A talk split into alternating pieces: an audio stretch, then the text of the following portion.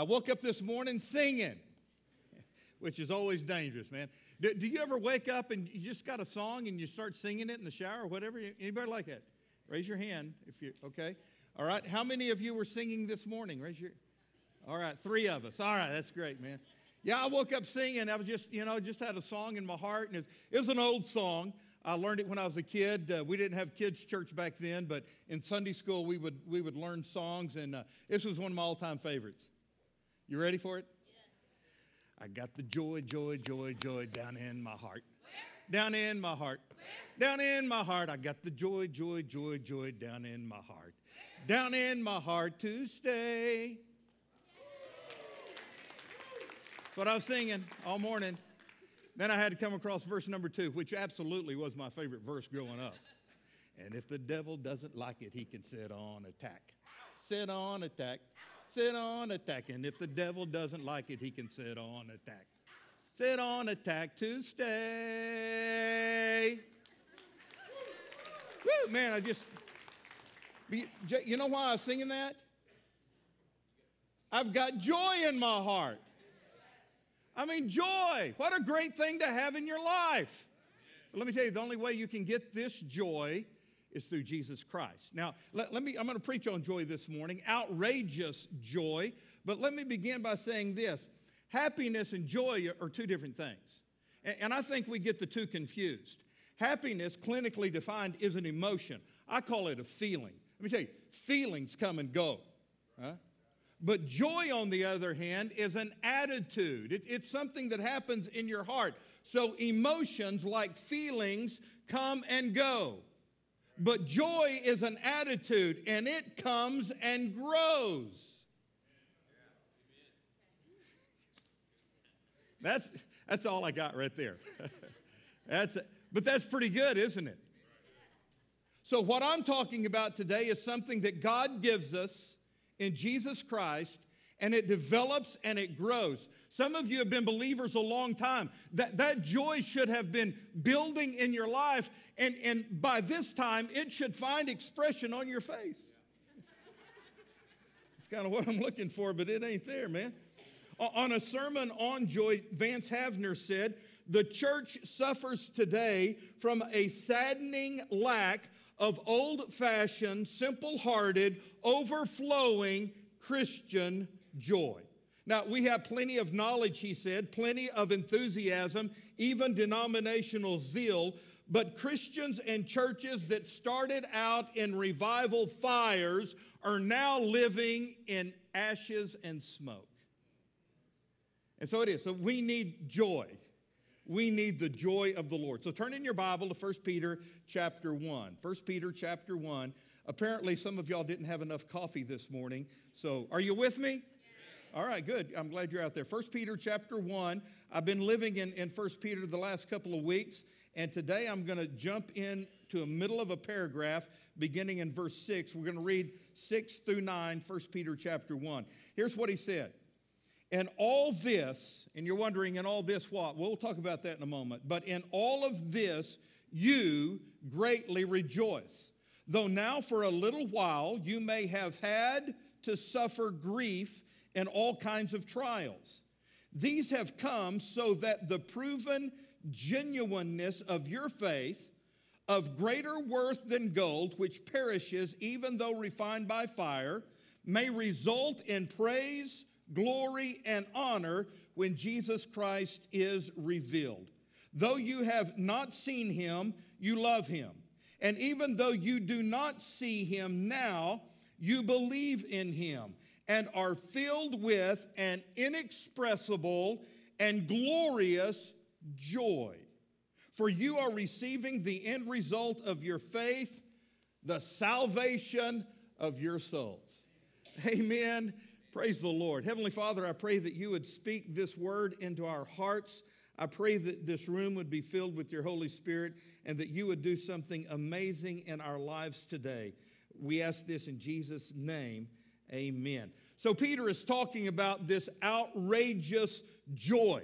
Before I get into my sermon, let me, let me just give you four characteristics of this outrageous joy Peter is describing. Two of these characteristics are found in verse six. The other two are found in verse number eight. He says in verse six, in this you greatly rejoice. And the two words I want you to see are greatly rejoice, because this joy is extreme joy that God gives to us. It's really joy on steroids.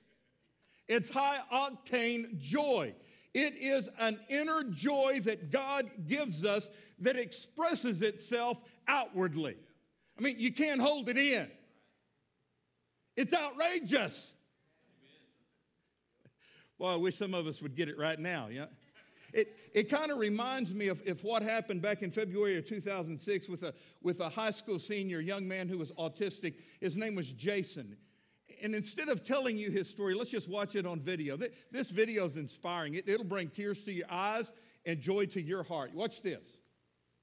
Grace Athena High School in Rochester, New York, has a new, most unlikely hero, a special ed student by the name of Jason McElwain. Let's keep it going. Jason is the basketball team manager. For the past couple years, he's been assisting Coach Jim Johnson, helping with whatever the team Ready needs. And go! Get him motivated and uh, hand out water and just be enthusiastic. Enthusiastic, to say the least. Despite being born with autism, Jason's father says his son has never had a problem expressing himself at basketball games. You know, I was always concerned that he might get a technical and they lose a game because he, you know, start yelling or whatever. Let's have a hard practice tomorrow, all hour and a half, and let's get ready for Arcadia. Okay. Let's go. One, two, three, two. Because he has been so devoted to the team, for the last game of the season, Coach Johnson decided to let Jason actually suit up. Not to play necessarily, just to let him feel what it's like to wear a jersey. At least that was the plan. But with four minutes to go in last week's game, Coach Johnson stood up and pointed to number fifty-two, Jason McElwain. After years of fetching water and toweling off other people's sweat, Jason was actually in a game. His first shot was a twenty-footer from the right baseline. Was it close? Did you almost make I missed, it? I just airballed it. I'm like, just, dear God, please, let's just get him a basket. His second shot missed too, but the third was a charm. A three-point no-doubter. And Jason wasn't done yet. Not by a long shot. If I wasn't there to witness it, I wouldn't have believed it, you know. You caught fire. I just caught fire. I was hot as a pistol. Jason ended up shooting six three-pointers, one right after the other. He had twenty points total, and each time a shot went in, his teammates and the crowd went a little crazier. His last basket, right at the buzzer, created total mayhem. Because he is autistic, Jason says he's used to feeling different, but never this different, never this wonderful. Steve Hartman, C B S News. Man, that, that, man it, that, that kind of lights your fire, fires you up a little bit. And notice the image right at the end when, when everyone, both fans and opponents, rushed the court and held him up on their shoulders. That was some extreme joy. But let me tell you something. The joy that Jesus gives us is much more extreme than that. Number two, it is continual joy. In fact, the verb that Peter uses here is in the present tense. Peter is talking about something that isn't fleeting like happiness. What we say happiness is, it's an emotion, it's a feeling. It comes and it goes. You can be happy one moment and sad the next. You can be laughing one second and crying the next, right? Because it's fleeting. But joy is different. It's an attitude. It is continual. In fact, we're going to find out later in this passage that this joy is so deep in our heart that it is undisturbed by even adversity that comes into our life. So here's this joy. It's extreme. It's continual. Then he says this in verse number eight. You believe in him and are filled with inexpressible and glorious joy. So the third characteristic about joy is it's inexpressible. The word means literally higher than speech. It's inexpressible. In other words, we don't have adequate words to describe the joy that God can give us. I, I tell you, church, if you've ever experienced this kind of joy, you know what Peter is talking about. It is indescribable. And if you don't know Jesus as your Savior and you've never tasted this joy, I can't describe it to you. I, I, I can beat my head against the pulpit and do my best, but you just won't get it until you get it. Number four, it's glorious. He says it is full of glory. Now, what does that mean? Well, it ultimately erupts in praise and glory to God because we get so full of it. I mean, our, our lives just erupt. We can't contain the joy that's inside of us. It, it's just not a feeling. It's something that boils up inside of us. True, it is inexpressible. We don't have adequate words, but that doesn't keep us from praising God in worship. Huh? Because we can't contain ourselves. We can't control it. It's uncontrollable. Because it is outrageous, extreme joy. And so when I look at these four characteristics, I, I just had to stop and ask myself a couple of questions. Number one is, is this kind of outrageous joy evident in my life? I had, I had to wrestle with that all week. I mean, is this kind of joy expressed in Will Harmon's life twenty-four hours a day, seven days a week? I had to wrestle with that question all week, and so I'm tired of wrestling with it. I'm giving it to you now. You have to answer that question for yourself. Do you have this kind of joy in your life? Maybe a deeper question than that is, well, where in the world does it come from? I mean, I know I want it, I need it, so how in the world do I get it? And as I studied this passage, I discovered that it is the unique possession of every born-again child of God. When you get saved, God gives you this joy. He deposits this joy in your heart. And remember, it is an attitude, and an attitude comes and grows in your life. This joy is rooted in our faith and in our confidence in God. And I want to spend the rest of the time this morning just sharing with you from this passage how it works, how it fleshes itself out. So point number one is this. This joy overflows through a knowledgeable faith.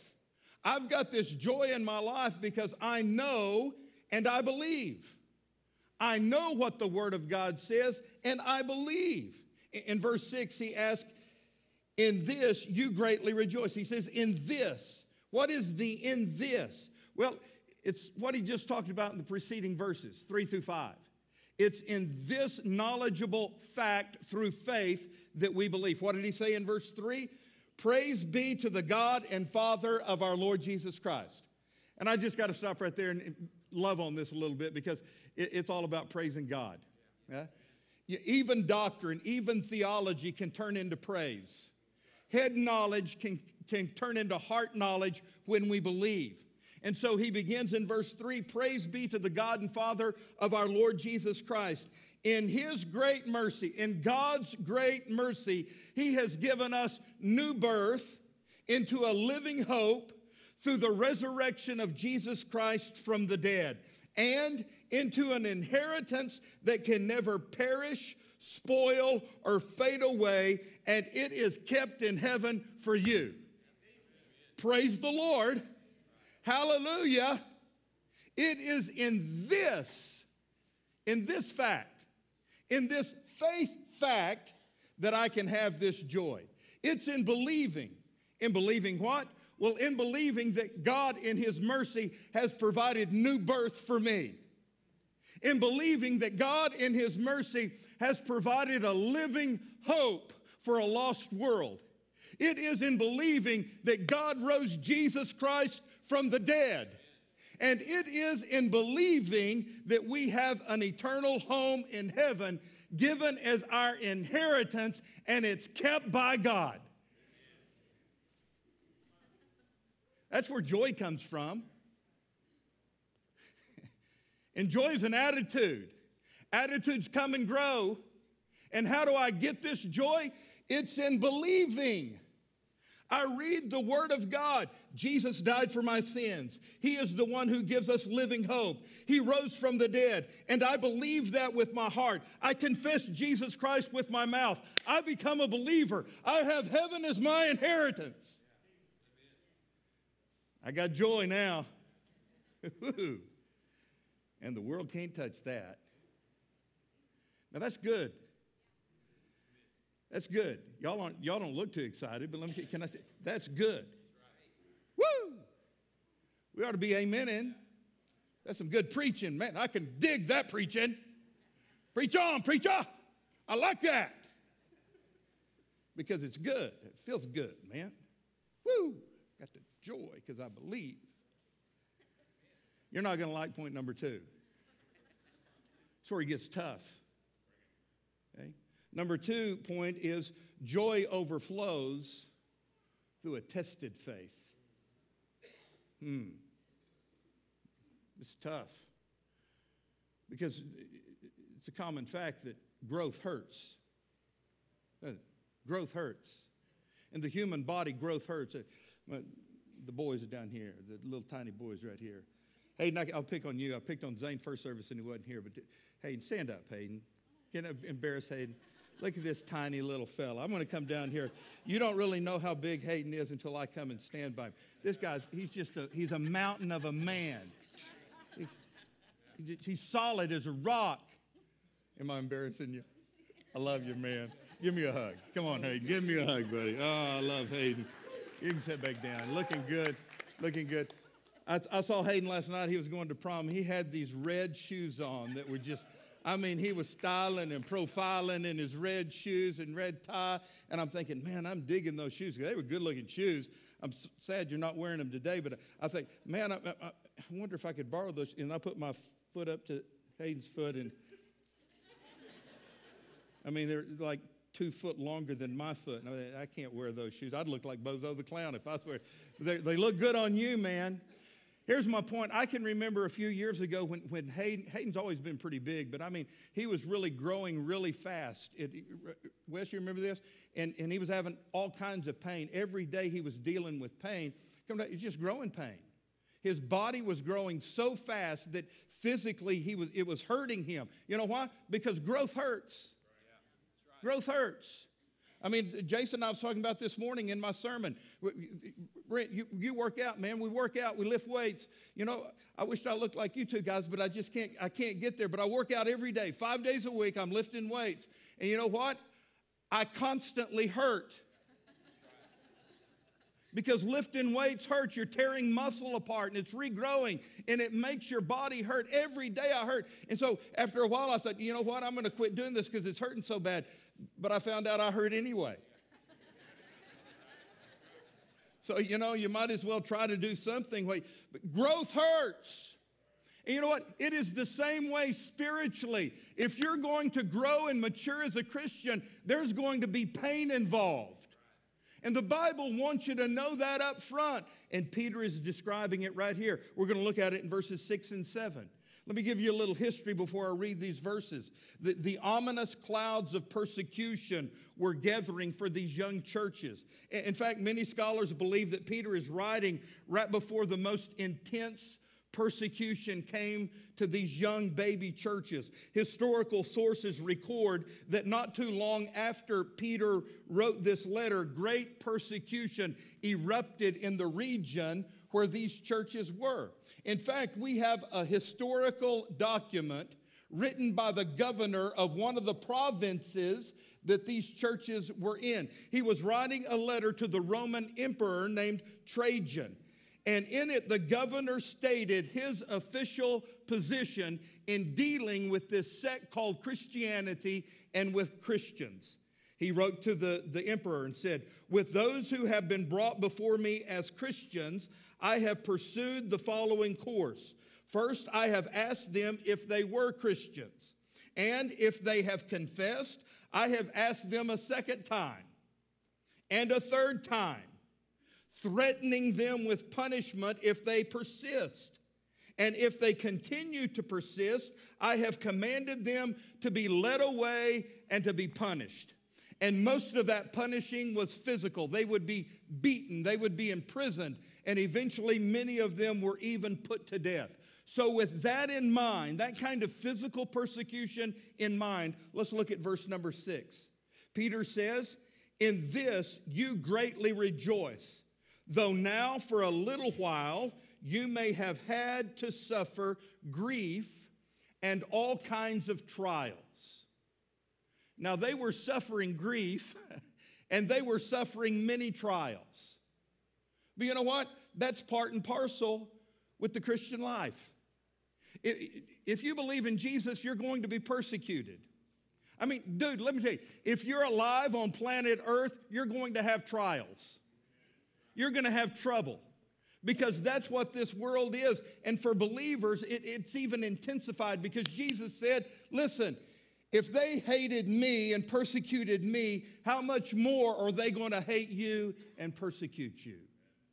And so as I read this verse, at least four things pop out to me about trials, whether they were physical trials and grief like these believers were facing or the kind of trials and problems you and I deal with.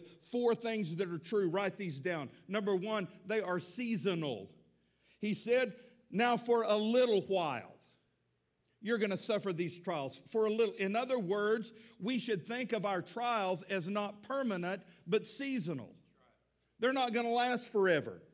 Now, understand, a little while is a very relative statement, isn't it? I mean, to have to hold your breath for a little while means that you're going to hold your breath maybe for a minute or two minutes, or if you have great lung capacity, maybe three minutes. To wait a little while to get your tax return check back from the government, you may have to wait three or four weeks. To wait a little while for a tree to mature in your front yard, you may be looking at ten to fifteen years. Are you with me? It's relative. And that's the point Peter is making here. He's just been talking about our inheritance, the inheritance of eternal life that God has given to us, that he is holding in heaven for us. And what is that inheritance? It's eternity, man. It's eternity. In fact, even the span of our whole life is just a little while compared to all eternity. So the point I want to make to you is this. No matter what you're going through, no matter what your trial is, no matter what problems you're facing, hang in there, man. That's right. Just hang in there. Don't give up hope. Don't give up hope in God. Understand that it's seasonal. It's just going to last for a reason, for a short time, and there is a reason for that trial. God's working in your life. And how long is it? Just a little while. Now, number two, the second thing about trials is they're useful. They're very useful. You may have had to suffer. I like the word have there. You may have had to suffer. In other words, he's saying they're useful. These trials are necessary. They only come into our lives if God sees that they're necessary. That means, here's what it means, that there is no meaningless suffering in your life. God is working in your life. We often ask why God would let something like this happen to someone like us. Well, I'll tell you why. The verse literally says, having been put to grief.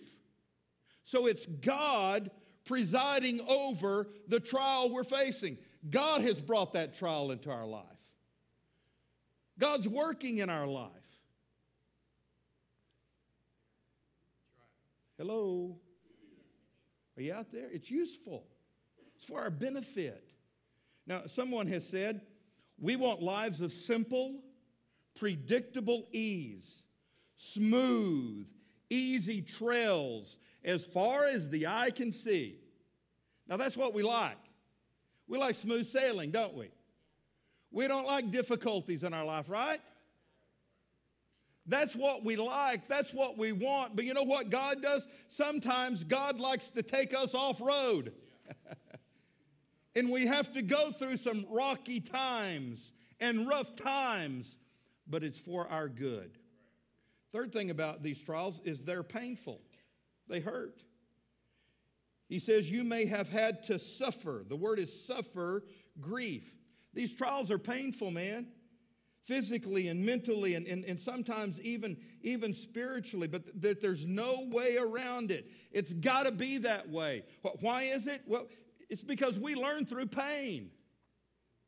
And look at me, sometimes that's the only way we're going to learn. William Richard, don't stand on that floor furnace. Four years old. William Richard, don't stand on the floor furnace. Anybody in here even know what a floor furnace is? Okay?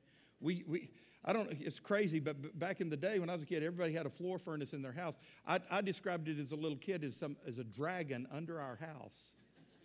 And there was this this vent, this metal vent, and, and it would blow. And, and, you know, and I would stand on the crazy thing because it, it, it was warm, and, and it really didn't get you at first. But that's why Mom would say, don't stand on that floor furnace because it's, it's, it's just like sin. It just kind of eases in there, and then all of a sudden we're baking.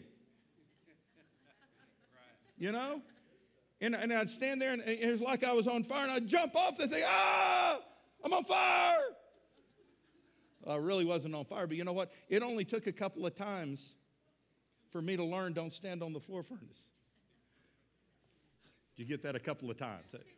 I should have I should have learned the first time, but you know what? I'm just like you. My sister stood on it, you know, dozens of times. She never, she'd lay on it, put her head on it. And painful. Trials are painful. But it's through that pain that we learn and, th- and we grow. You, you know, I, I thought of a paradox here. Here's the paradox. How suffering, grief, and, and all kinds of trials can coexist right alongside of this outrageous joy.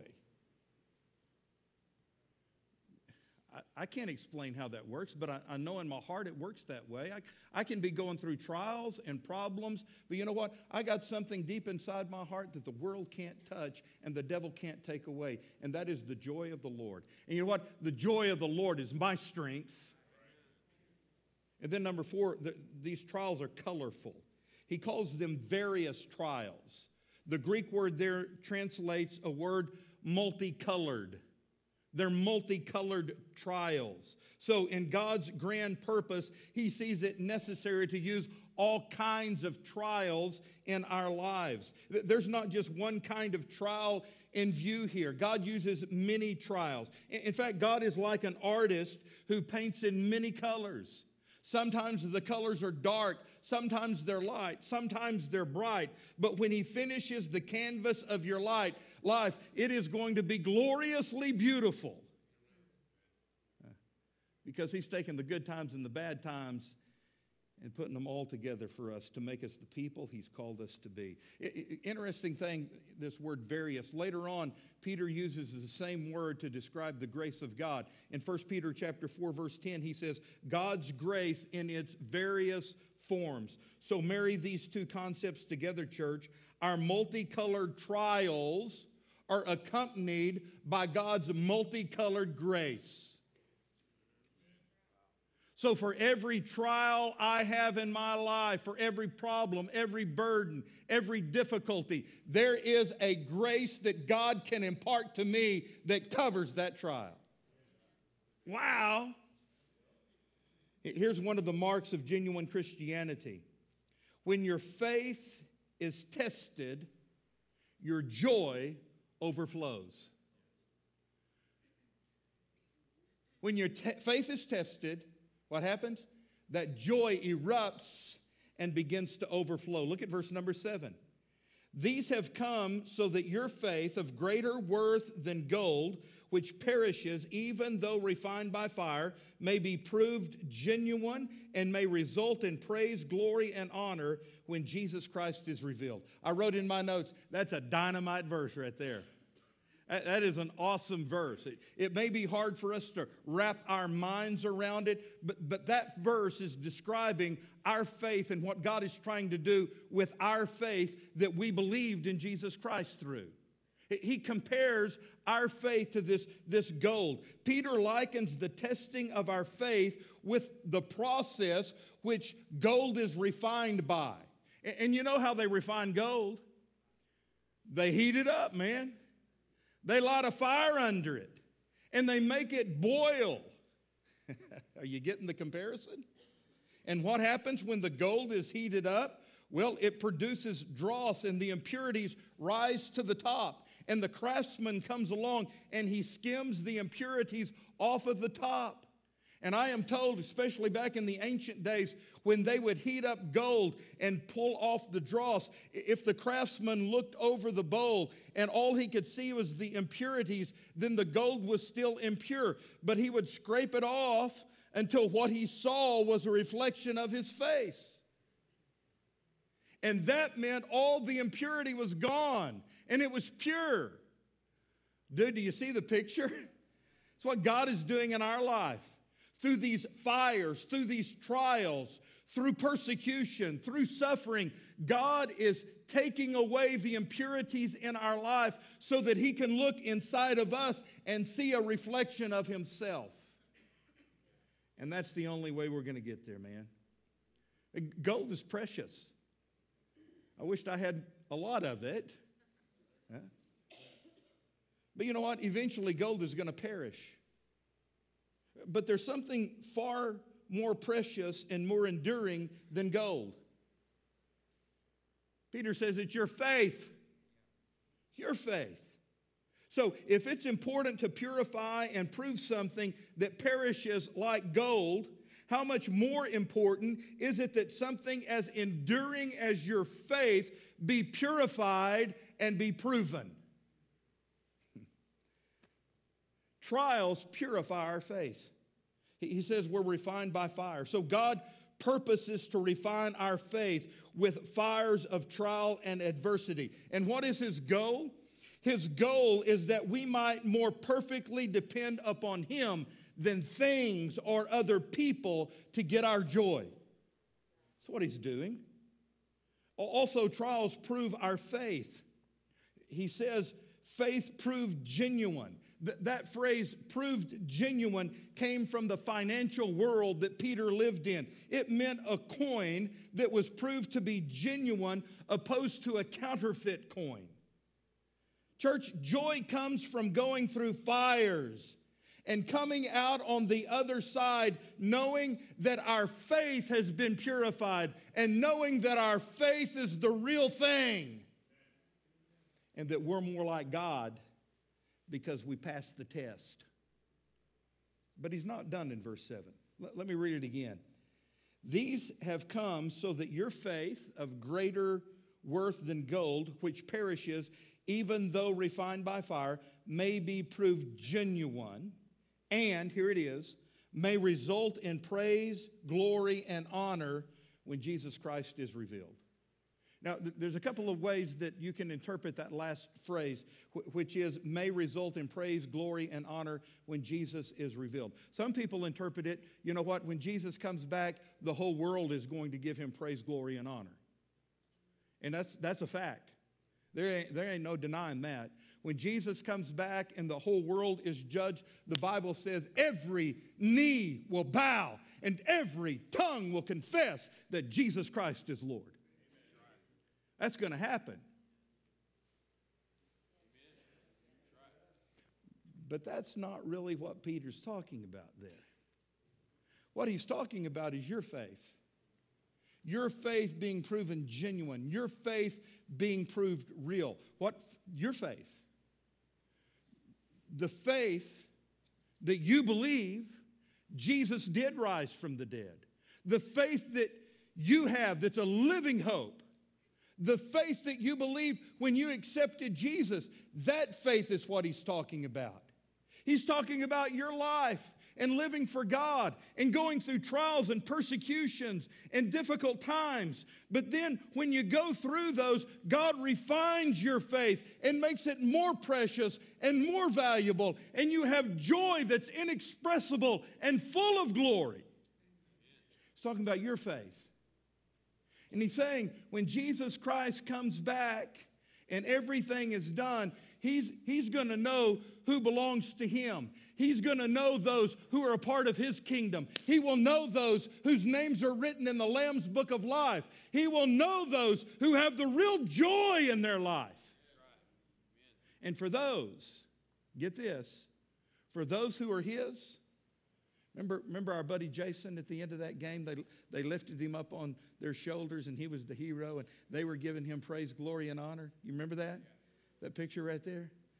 This Peter's saying that's what's going to happen at the end time when you've endured and you've made it, and it's the end, and Jesus comes back.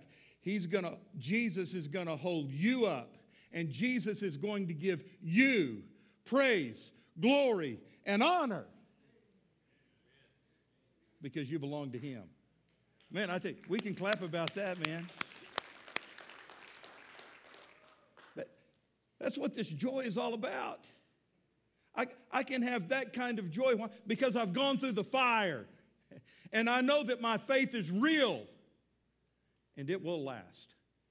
Then finally, number three, joy overflows through a personal faith. I want to wrap all this up with verse number eight.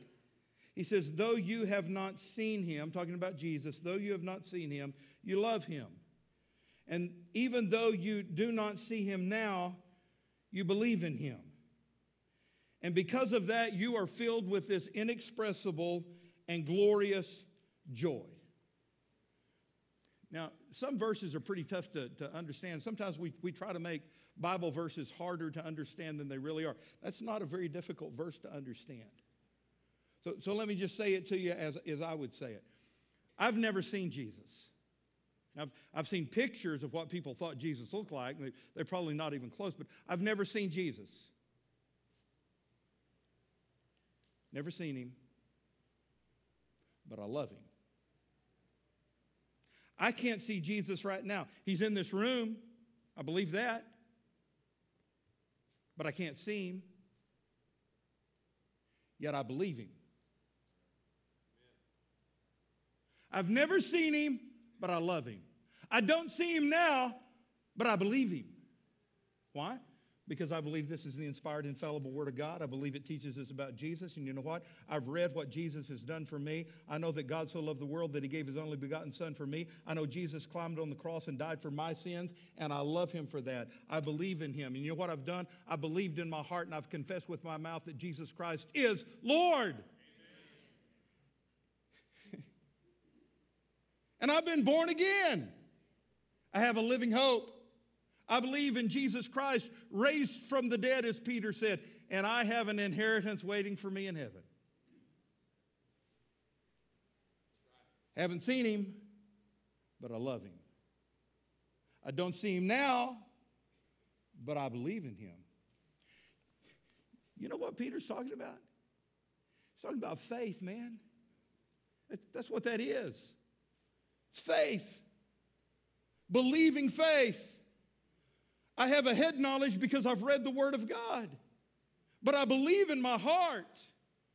Having not seen him, I love him. Not seeing him now, I still believe in him. And because of that, because of that faith I have in Jesus, what's in my heart? Joy, inexpressible and full of glory. An attitude that the world can't touch. And something that just keeps growing and growing and growing. And if you got it, you understand. But if you don't have it, I, I can beat my head against this pulpit and try to explain it to you, but you're not going to get it until you get it. And more than anything, I want you to get it. Manifest that faith today. Believe in Jesus. Ask for his forgiveness. Invite him into your heart, and you will have what the world is hungry for. Now, I've, I've preached this all my life, and I believe it. I believe that when God created us, he created us with this God-shaped vacuum in our life, a God-shaped void. We were created in the image of God. Are you with me? And so God made every human being with this hunger, this need that only he can satisfy. And what we try to do is, is fill that hole in our heart with the synthetic substitutes that the world gives. And, and we'll cram everything else in our life looking for only what Jesus can give us. And what we come up with is a great big zero. We just get feelings, but feelings come and go. And we're never fully satisfied. Why? Because there's only one thing that can fill the emptiness in our heart, and it is a personal relationship with Jesus Christ. But as I've studied this this past week, I've, I've realized th- that key, the key ingredient that, that makes us different than people who have no hope is joy. It's God's joy. But the world doesn't have it. Can't touch it. Even though it, it's longing for it, it the, the only way they can get it is through Jesus. Jesus is the missing piece. He is the joy that you need in your life. So, is this the great desire of your heart? Do you have this joy? And are you living a life of outrageous joy?